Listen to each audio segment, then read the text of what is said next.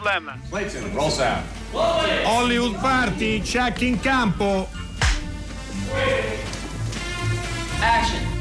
Hollywood Party è la più grande trasmissione della radio dai tempi di Marconi. Buonasera, benvenuti a un'altra puntata di Hollywood Party. Siamo sempre Alberto Crespi e Alessandro Boschi e siamo sempre separati, quindi chiedo subito ad Alessandro se è in linea, se mi sente e se ha qualcosa Sono da dire. in linea.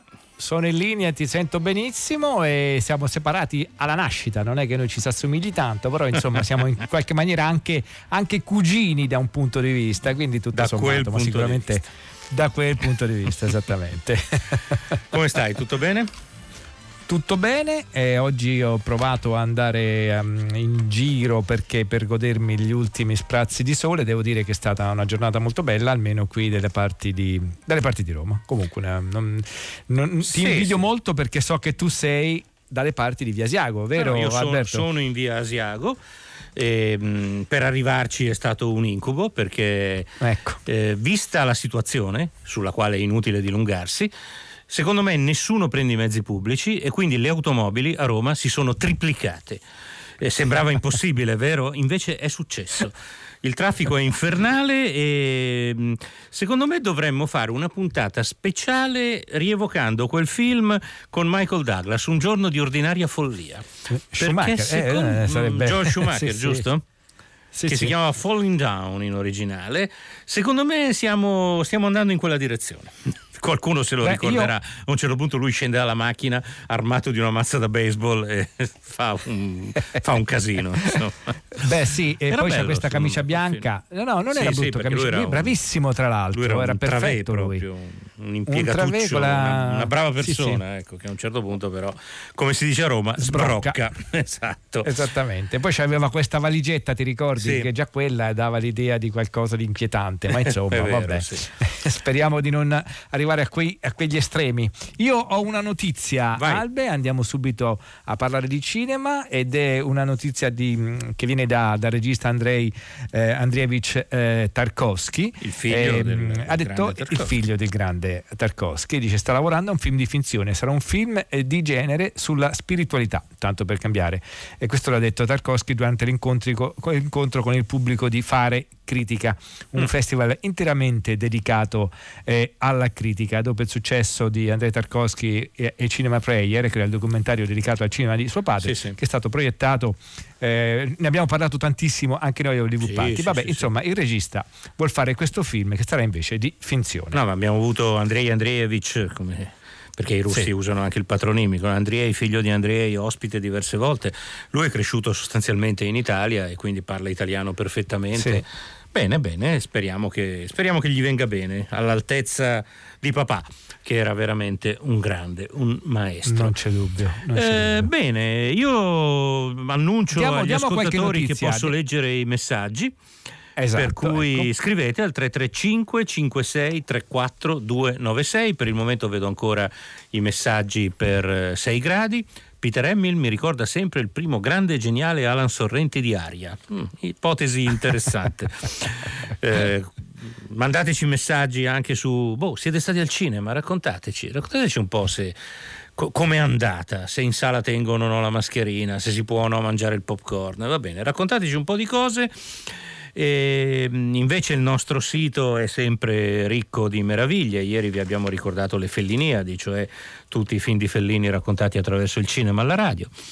Cercate hollywoodparty.rai.it e troverete di, di tutto e di più. Eh, leggo che per esempio sul- c'è in podcast il cofanetto Suso Cecchi d'Amico. Non so bene che film contenga, Ah, ma sai- contengono sicuramente ro- contiene sicuramente roba buonissima. Prego Ale. Sai Alberto, ho sentito tantissime, ma tantissime persone che si sono proprio goduti tutti i nostri programmi, non solo quelli di Hollywood Party, ma di Radio 3 e in genere i podcast della RAI, in questo periodo in cui sono stati costretti, adesso un po' meno, però a, ristar- a starsene rintanati in casa. Eh, devo dire in effetti che eh, è, è una sorta di scrigno quello che, che la RAI offre ai nostri ascoltatori, quindi ehm, da questo punto di vista possiamo essere abbastanza orgogliosi. Eh, che dici? Ascoltiamo un po' di musica? Sì, non prima di aver letto il primo messaggio che ci è arrivato da Ah, Nadia scusami, che certo. dice semplicemente a Cuneo piove. ci dispiace. Musica. Vabbè, sì, davvero.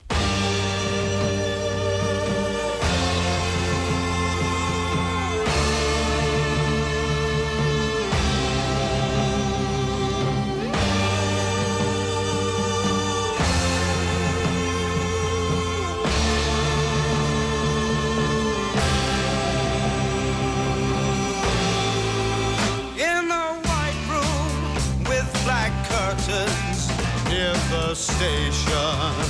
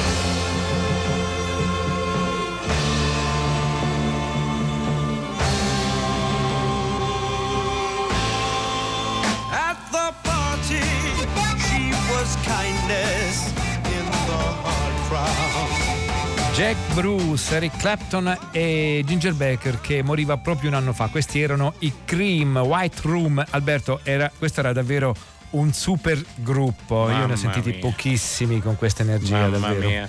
E Stella ci fa i complimenti per questa scelta musicale, dice che è stato il primo 45 giri serio della, della sua vita, White Room. Eh, tra l'altro la- l'ascoltavo con attenzione pensando a Ginger Baker che moriva un anno, esattamente un anno fa. Sembra un suonatore di timpani di un'orchestra più che un batterista rock, perché eh, vabbè, il modo in cui suona, eh, vabbè, non- poi non sono un, un tecnico, Massimiliano Bonomo in regia potrebbe di- disquisire più seriamente dirne. di me sulla costruzione di questo pezzo che mi sembra veramente, veramente geniale. Mm, allora, al messaggio di Nadia che ci diceva che a Cuneo piove, eh, risponde Enrica che scrive a Milano ancora no. E queste sono le nostre previsioni del tempo. Ehm, Siamo dei tramiti. ho ripreso, and- dunque, Ezio da Torino, ho ripreso andare al cinema da quando li hanno riaperti, tutti ligi ma pochini. Sono in grande attesa per il Torino Film Festival. In bocca al lupo. Eh, Antonio da Bologna, la crema del rock sessantottino. Eh, mi raccomando, White Room, non House. Ho detto White House. Beh, la White House eh, No, in questo momento è male occupata, quindi lasciamo perdere Sì. la, la- la Casa Bianca, intendo dire. quindi. E non c'è Ginger Baker purtroppo. No, anzi, è poi un focolaio ormai, quindi lasciamo perdere. Eh sì, Ma eh i ristoranti e i bar sono pieni e le sale cinematografiche disertate. Perché? Eh, perché mangiare bisogna mangiare. Vabbè. Eh sì. sì, Eh, carissimi da Bari, non trovo nessuno con cui andare al cinema. Passano pochi film. Maria Teresa, mi dispiace. Insomma, comunque i nostri ascoltatori ci provano, ci provano. Disperatamente. Eh, speriamo, speriamo Eh, bene. Anche perché Alberto è vero che comunque ci sono questi protocolli, l'abbiamo detto anche nei giorni scorsi, che Certo. eh, se rispettati come dovrebbero essere, eh, garantiscono comunque un, ehm, un rispetto delle distanze e quindi dovrebbe essere, paradossalmente il cinema che è un luogo d'aggregazione dovrebbe però essere un luogo più sicuro di, di tanti altri. Eh, Com- quindi eh sì. cominciate. Comunque ringrazio anche Cominciamo. Emanuela da Gorizia, Claudia da Parma, in tanti ci hanno scritto. Claudia dice eh, che misurano sì, temperatura all'ingresso, dappertutto in sala si tiene la mascherina, ma si può mangiare e bere e quindi la mascherina bisogna abbassarla. Vabbè, d'altronde io sono favorevole a mangiare al cinema, sono- lo sono sempre stato. Eh, quelli a cui anch'io. danno fastidio quelli che mangiano i popcorn, ma eh, il senso del cinema è mangiare i popcorn, secondo me, comunque.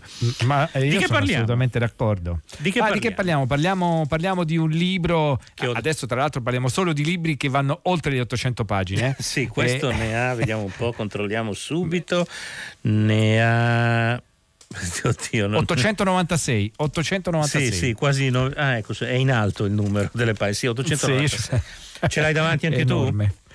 Eh, ho davanti un surrogato, diciamo, un PDF. succedaneo. Mm. Esattamente. Allora, il libro è Ugo Casiraghi, Il cinema del calendario del popolo 1947-1967, a cura di Lorenzo Pellizzari. Sandro Eh sì. Teti, editore, eh, costa 35 euro, non poco, eh, però appunto è un libro enorme ed è un libro prezioso che recupera qualcosa che era prima introvabile, se non appunto nelle- nei meandri delle, eh, delle biblioteche, delle emeroteche.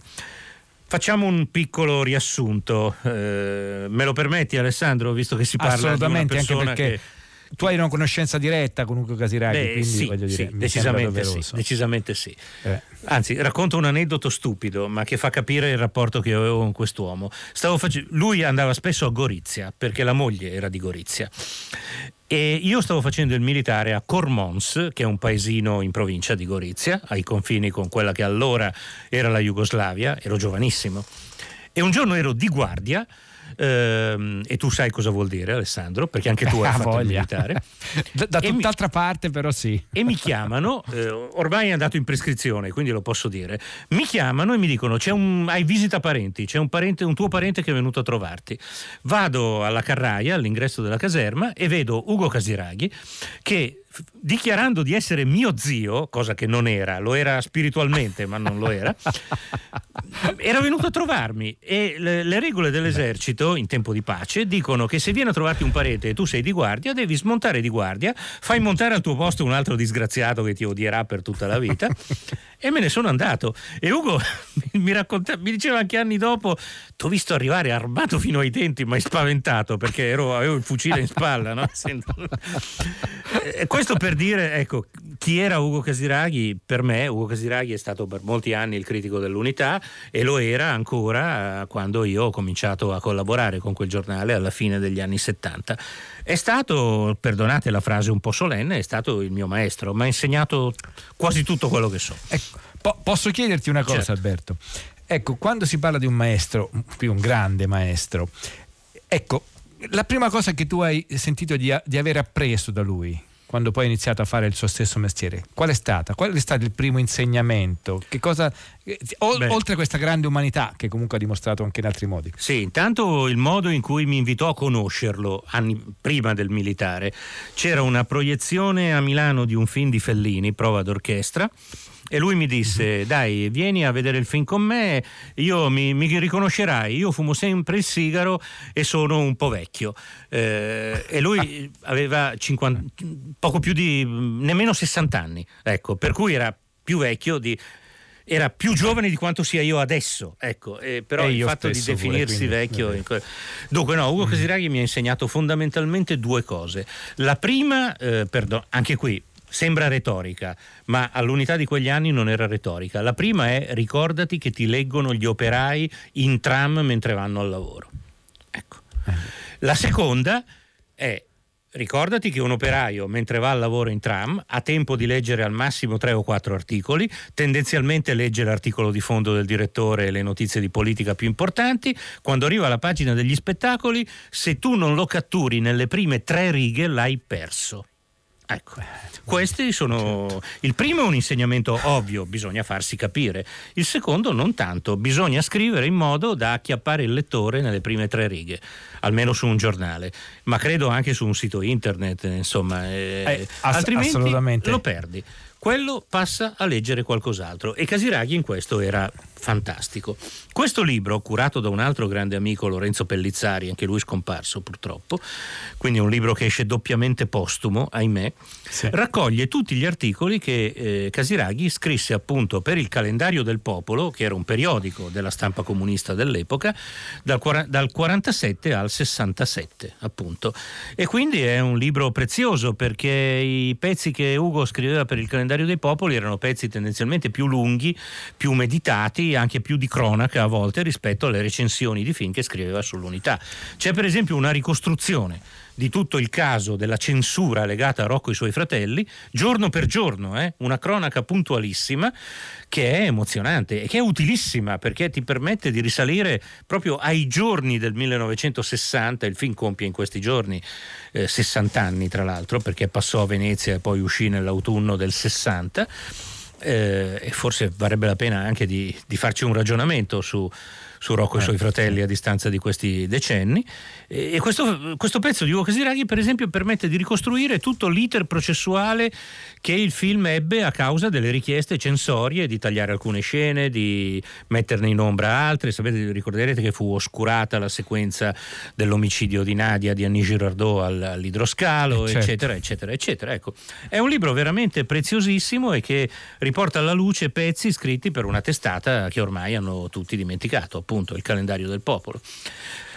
Ma la cosa curiosa è che uno dei primissimi articoli riguarda, ehm, che, perché Casiraghi comincia a scrivere già nel, nel 41, quando ha 20 anni, lui era del 21, scrive in quel periodo su alcune riviste invece fasciste, perché esistevano solo quelle, ovviamente. Poi sempre nel 41 viene chiamato alle armi nel marzo e va in guerra. Poi magari sul ritorno dalla guerra dei Casiraghi, poi mi, mi piacerebbe dire due parole perché è un film a sua volta.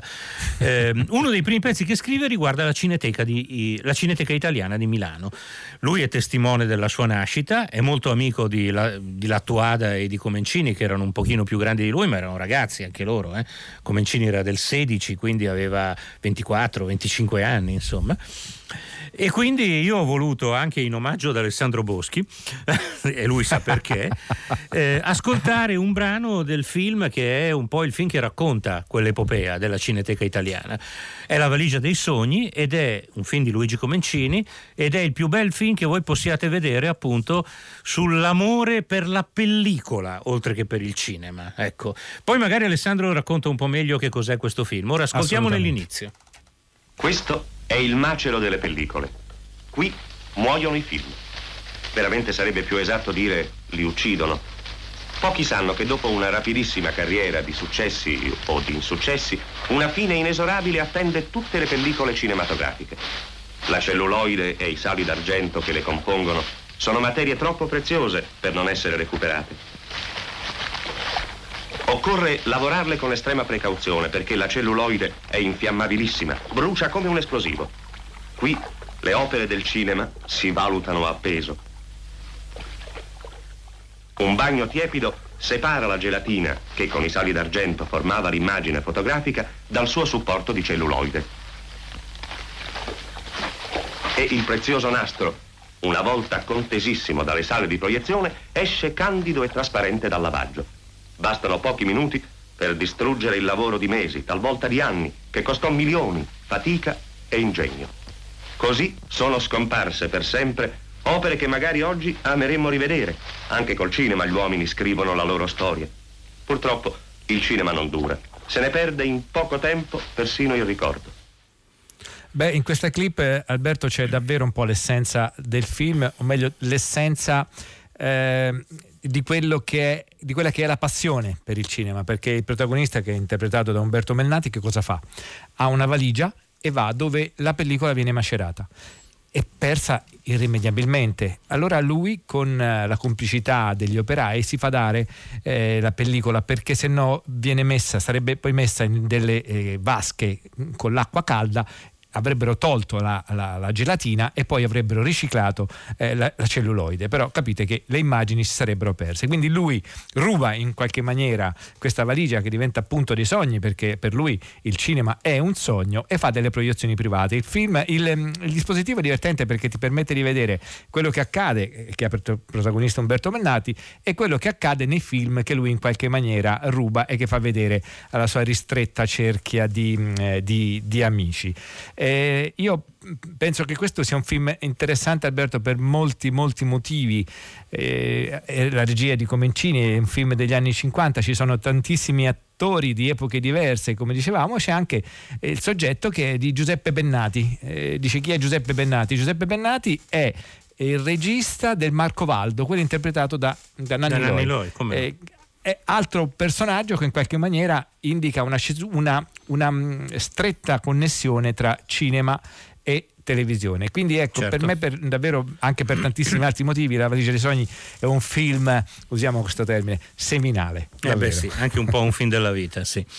Sì, eh, sì. Una delle cose più divertenti che ho trovato in questo volume, su, che raccoglie appunto gli iscritti Casiraghi sul calendario del popolo, riguarda Indro Montanelli. A un certo punto il giovane Casiraghi, ha 26 anni, sì, eh, fa un pezzo in cui mh, mm, fa una specie di florilegio critico su una rassegna di film svedesi da lui organizzata Milano e cita in maniera abbastanza ironica un po' di colleghi, tra i quali tra l'altro ci sono Luigi Comencini, che definisce con la sua ruvida ansia del paradosso e la sua fregola di dare addosso ai capolavori. Comencini scriveva sull'Avanti, sul quotidiano del, del Partito Socialista. E, ehm, e, poi cita anche Dino Risi, che all'epoca anche lui scriveva delle critiche ogni tanto. Risi con la sua eleganza giovanile e la sua prosa sin troppo fluente. Mi sembra di vederlo Dino Risi che fa il critico. Ma poi se la prende con Montanelli. E a Montanelli, che allora scriveva di cinema ogni tanto, dedica una pagina che no, non posso non leggervi. Su Indro Montanelli ci vorrebbe un capitolo speciale. Egli imbeve di sé tutta un'era. Avete letto le sue risposte alle domande rivolte da film d'oggi ai critici italiani? Quali film preferite? I giallo-rosa. Che ne pensate dei periodici cinematografici? Non li leggo. Quale libro vorreste vedere ridotto in un film? Uno dei miei. Questo, questa devo dire è un capolavoro, eh? che Montanelli vabbè, poi ci riuscirà anche comunque. Uno dei suoi capolavori è la recensione ai film svedesi, la quale comincia con la consultazione dell'unico libro di cinema da lui acquistato, non per istruirsi, ma per trascrivere ogni tanto qualche numero, come a proposito di Les Enfants du Paradis, dove il giudizio sul film è addirittura addirittura sommerso dalla vicenda persa- personale di Marcel Carnet apre le virgolette, non so cosa abbia fatto dall'anno tale all'anno tal'altro, scrive Montanelli. Andava sulla giostra, Montanelli, sulla giostra. Ecco, lo, lo fa a pezzi, veramente. Eh, individuando già allora un rapporto tra Montanelli e il cinema che sarà sempre estremamente strumentale.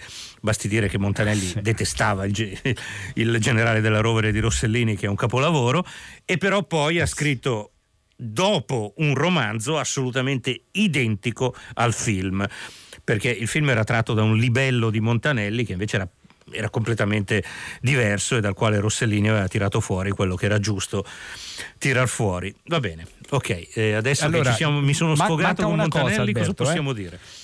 Allora devi dire del ritorno dalla guerra, perché gli ascoltatori non eh, dimenticano, sì, sì. l'hai promessa, quindi devi raccontarlo. Vabbè, mm, Casiraghi partì il 41 da soldato, poi fece, scalò alcuni gradi, era sottotenente in Albania quando ci fu l'8 settembre e i tedeschi lo misero lui e tutta la sua truppa di fronte al dilemma se eh, aderire alla Repubblica di Salò e quindi continuare a combattere con i tedeschi oppure essere mandati prigionieri in Germania. Lui prigioniero in Germania. È tornato a Milano nell'agosto agosto del 45, cioè tre mesi dopo che la guerra era finita, e mi ha raccontato più di una volta che dalla Germania a Milano se la fece a piedi.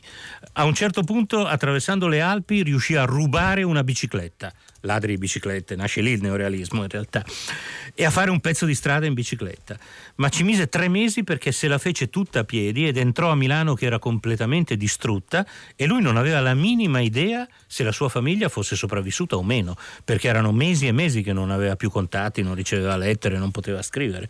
Per cui arrivò a casa sua con il cuore in gola, da lontano vide che la casa era in piedi, entrò, andò alla portineria perché lui era figlio di una porti, di una portinaia di un palazzo milanese in zona città studi vide sua madre e capì che si erano salvati e credo che fu un momento molto emozionante. Insomma. Eh sì. Altro che tutti Sì, a casa, sì. tanto per citare un altro, un altro bene. capolavoro del cinema di quegli anni.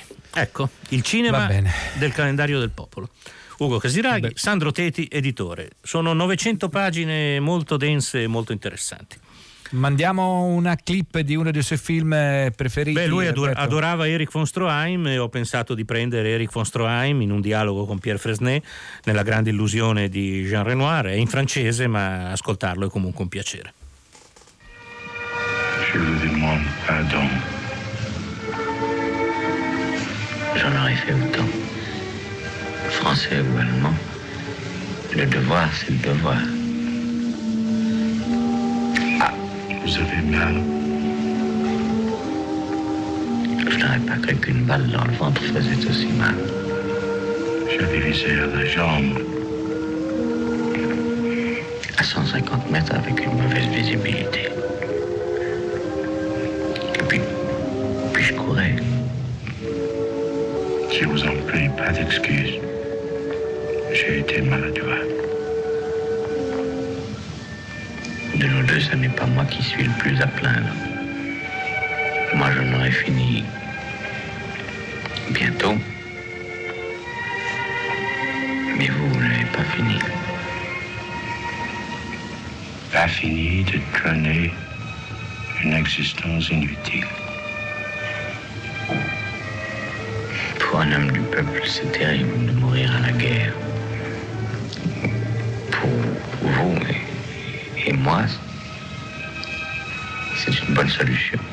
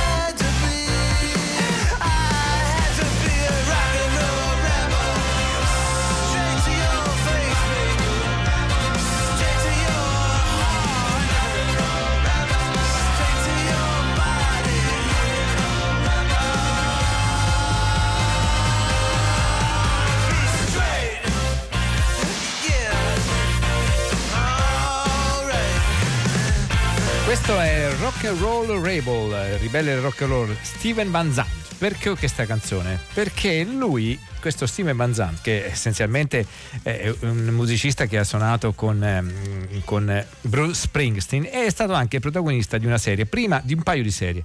La prima è Soprano e venne scelto tra l'altro dal produttore perché il regista e gli autori non lo volevano perché non andava bene, invece il produttore venne colpito dalla sua faccia e poi eh, successivamente è stato protagonista di una serie che si intitolava Lillehammer, che si svolgeva in Norvegia dove lui faceva la parte di un mafioso che decideva, decideva di redimersi e di abbandonare tutto e, e di andare appunto lontano da- dagli, Stati, dagli Stati Uniti eh, perché eh, naturalmente voleva così era una, sorta di protezione perché se fosse rimasto dove, insomma, do- dove lui aveva svolto la sua attività di criminale non gli sarebbero andate bene le cose.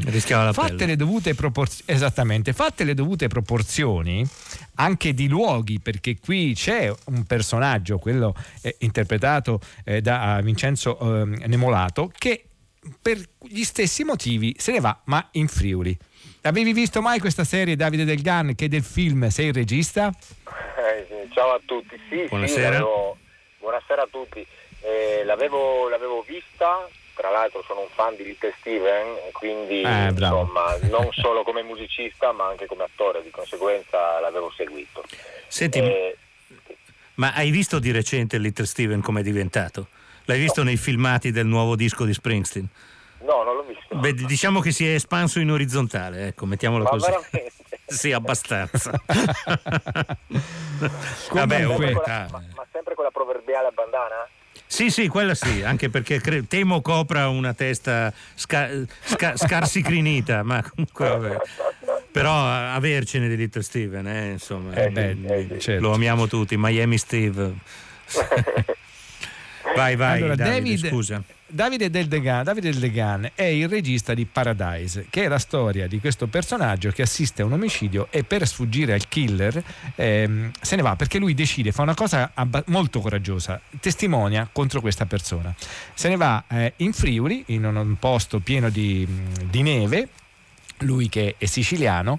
E eh, un giorno però si accorge che quello che lui aveva visto, che era il killer, se lo ritrova nello stesso posto il quale lui è andato lì per dei motivi analoghi, perché comunque voleva sfuggire alla giustizia, perché mh, eh, gli stavano dando la caccia.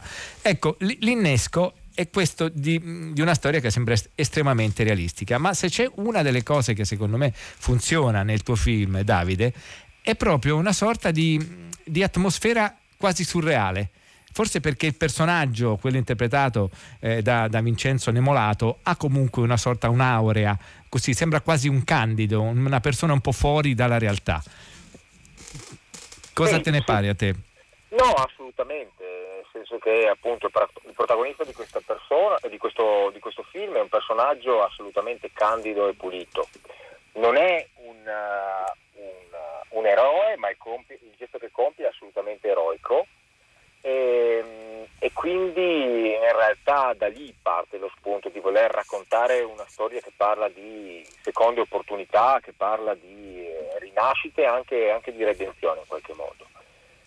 Parlando Non c'è di, una tematica, di una tematica così importante, ovviamente noi volevamo mantenere un equilibrio tra quello che è appunto il tema importante e drammatico della vita dei testimoni di giustizia, ma nello stesso tempo sottolineare anche degli elementi vicini anche al grottesco, ma comunque vicini anche al- alla commedia, una- una- cioè le storie di tutte queste persone che non sono tantissime ma hanno coraggio di compiere un gesto così forte e in cambio ricevono questo eh, programma di protezione che però di fatto li strappa alla propria terra, alla propria famiglia, li Eh sì. spara in qualche posto lontano dove le situazioni che spesso in cui incappano sono veramente ma, surreali a tratti, se non fosse che sono veramente la loro vita e quindi drammatiche nel più profondo del, del significato.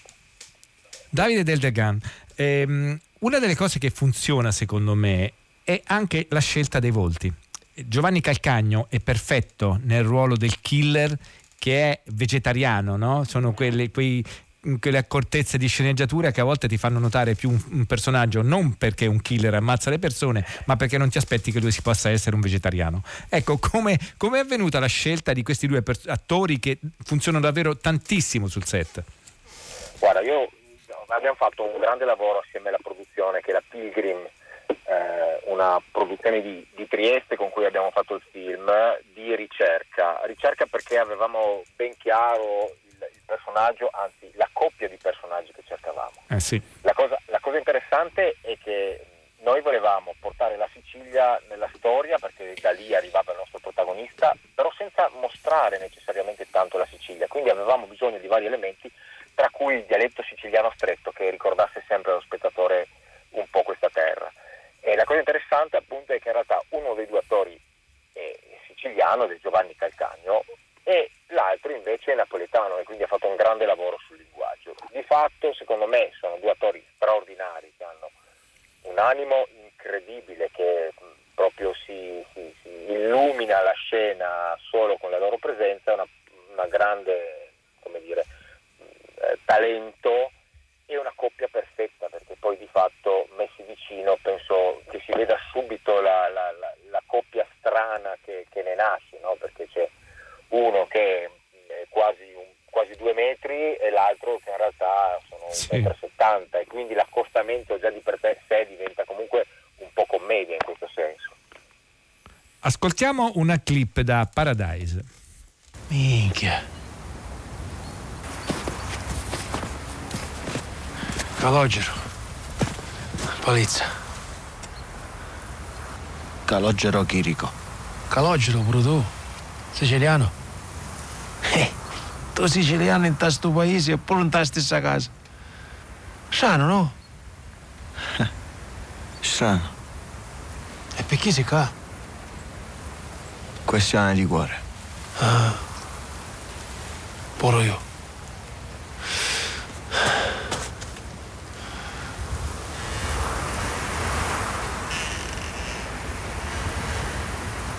Respira. Qua siamo a un passo dalla morte. D'altronde si vive rischiando. Oh, mi gira la testa. Ah, io i vertigini. Ne vedremo, no? Eh? Ne vedremo. Ma dove vai? Ma dove scappa? Oh! Ma che fa, mi schifi? Beh, io non ho visto il film ed è il motivo per cui non sto facendo domande a Davide Del Degan, però da questa clip mi sembra che il lavoro sulla parlata, sul dialetto sia stato accuratissimo. No? Sì, sì, Assolutamente. Prego, prego, Abbiamo- Davide. Sì, abbiamo fatto un lavoro proprio di, di ricerca e, e di grande preparazione. Giovanni in questo Calcagno ci è stato grande- di grande aiuto e, e Vincenzo ha fatto uno studio incredibile con vari eh, professionisti che le hanno aiutato, anche un altro interprete della storia che è Claudio Castrogiovanni che è un altro siciliano, gli ha dato un grosso aiuto e quindi abbiamo fatto dei test, era molto divertente. Vincenzo ha studiato per un anno per prepararsi, dopodiché abbiamo registrato degli audio, io gli mandavo a degli amici siciliani e dicevo ragazzi io vorrei capire da dove arriva questo dialetto. E tutti mi rispondevano guarda non sappiamo dirti se è Agrigento piuttosto che Catania, eh, però siciliano lo è ma non riusciamo a collocarlo, il che era fantastico perché Beh, ottimo, sì. era siciliano e oltretutto garantiva anche quella- quell'aspetto che volevamo di non eh, come dire, troppa specificità rispetto al territorio, ma una cosa un po' più vasta, quindi funzionava, funzionava.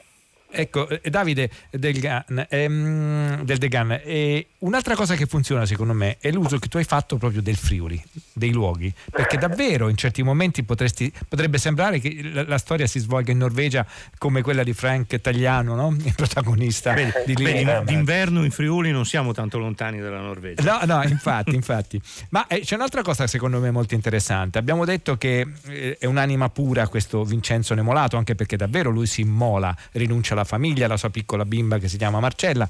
Però io ho notato, se- secondo me, il mio punto di vista, che il personaggio interpretato da Giovanni Calcagno ha una purezza.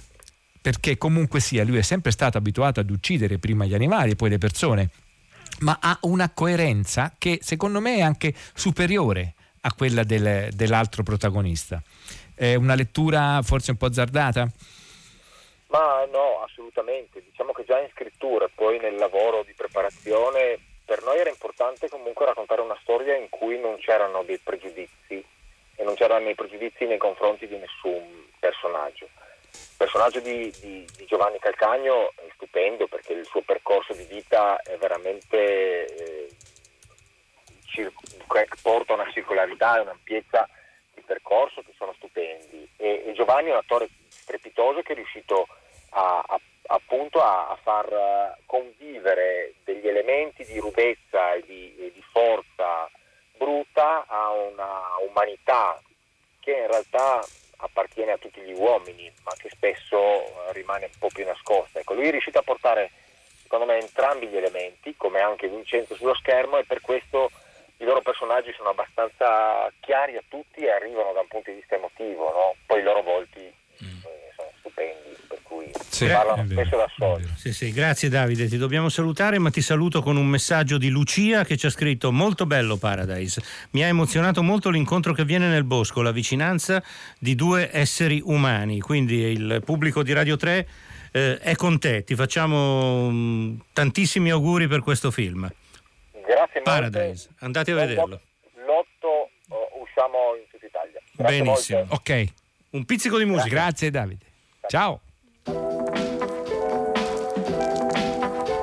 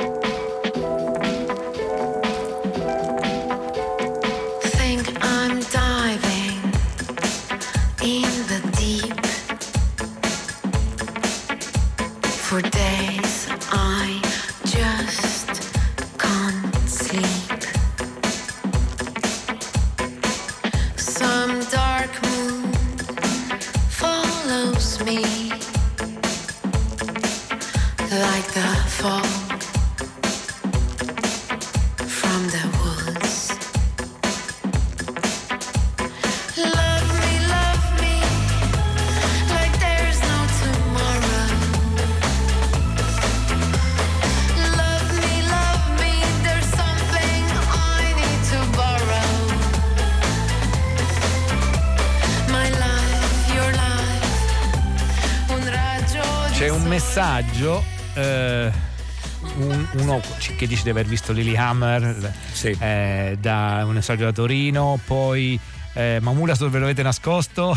Mulas è venerdì, da nessuna parte, presto torna. È al assolutamente. Esatto. Poi Giovanni che dice un messaggio che va molto vicino alla realtà. Eh, sentito in originale sembrava quasi un dialogo eh, d'amore. Eh, va si bene, adesso grande illusione la scena tra Stroheim sì, sì, e sì. Fresnay naturalmente. È vero, Ora abbiamo al telefono un vecchio amico di Hollywood Party, Giovanni Piperno, come stai? Ciao Alberto, Ciao, Giovanni. Alessandro, buonasera. Dove sei? A Perugia? Sei già lì? Ancora no, vado domani mattina. Beh, ma Perugia da Roma si arriva in un attimo. Domani parte al cinema Méliès il Perso, ovvero il Perugia Social Film Festival di cui Giovanni Piperno è presidente. e quindi adesso ci dice... sarebbe una specie di vecchio zio ecco, che Eh, sì. accompagna questo gruppo di No, giovani no. scatenati entusiasti. Di paterna autorità. sì, che sono veramente un, un bellissimo lavoro di squadra quello che facciamo a Perugia e, e quindi anche quest'anno siamo riusciti ad organizzare un festival in presenza, anche Eh, se abbiamo complimenti. alcune proiezioni ovviamente anche online, dal sito del festival si, si possono vedere alcuni, alcuni film in concorso dei lunghi e tutti corti, però eh, siamo riusciti in qualche modo a organizzarci perché abbiamo molte sale del sé coinvolte, perché Perugia è una città un po' speciale, ha ben eh, sei schermi del sé nel centro storico e quindi eh, riusciamo addirittura a replicare i film in concorso. Abbiamo otto film inediti in concorso di un concorso internazionale di documentari e per permettere al pubblico, visto che avremo dimezzati, se non addirittura eh, qualche volta un terzo dei posti disponibili, facciamo delle repliche in maniera che possano essere visti da tutti. Sono anche sottotitolati in inglese perché noi abbiamo sempre un pubblico internazionale di studenti di Perugia da tutto il mondo, insomma. E- è un festival eh, che è anche attento ai linguaggi, eh, nel senso che anche se ha questa origine social, perché nasce da una, una rassegna di cinema psichiatrico fondata da Stefano Rulli sette anni fa, però adesso si è aperto a, a tutti i linguaggi del cinema della realtà. Quest'anno c'è un po' un filo conduttore, quello dell'arte contemporanea, perché il festival si è gemellato con, con la- una galleria d'arte, l'Indigo Gallery, e eh, eh, ci sono degli interventi, 11 interventi di 11 inter- di ar- artisti contemporanei sulla cartellonistica stradale, cioè ne- ne- dove di solito sono le pubblicità dei dentifrici o delle creme solari o delle automobili, ci sono interventi di arte contemporanea proprio nei percorsi poi che portano anche alle nostre sale e luoghi del festival. Giovanni, ascoltiamo una breve clip da un tuo film che presenti lì al festival, se ho capito bene. Si intitola Voci a domicilio e l'hai realizzato con dei eh, pazienti psichiatrici di, di Roma. Ascoltiamo in un breve estratto.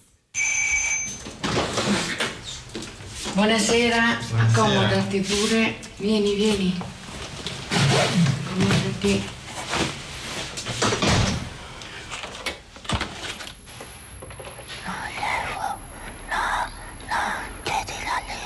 Fatti dare la lira, la lira, la lira, non fatti dare gli euro. Non ti senti bene? Vieni. Vieni. Vieni. Aiuto. Vieni, appoggiati pure, appoggiati. Stai tranquillo. Tieni, Nanni. Bevi un po' di vino che ti fa bene. Tieni, Nanni, tieni. Bevi. Ma ti fa male la testa? Mi faceva male anche a me la testa e avevo anche il fischio nelle orecchie e mi dava un tormento, avevo un'ansia, un'ansia mi faceva stare malissimo. Bevi, bevi pure il vino, Nanni, che ti fa bene. Un giorno sai cosa ho fatto io col fischio? Io ci ho parlato e gli ho detto ciao fischio, bentornato. Una volta, due, tre e non l'ho più sentito. Sono stata benissimo dopo. Poi un altro po' di vino. Vieni, bevi, che ti fa bene. Bevi. Voce a domicilio Giovanni Piperno. Giovanni, una domanda brevissima perché siamo in chiusura. Eh, c'è sempre il coinvolgimento del carcere di Perugia a Capanne?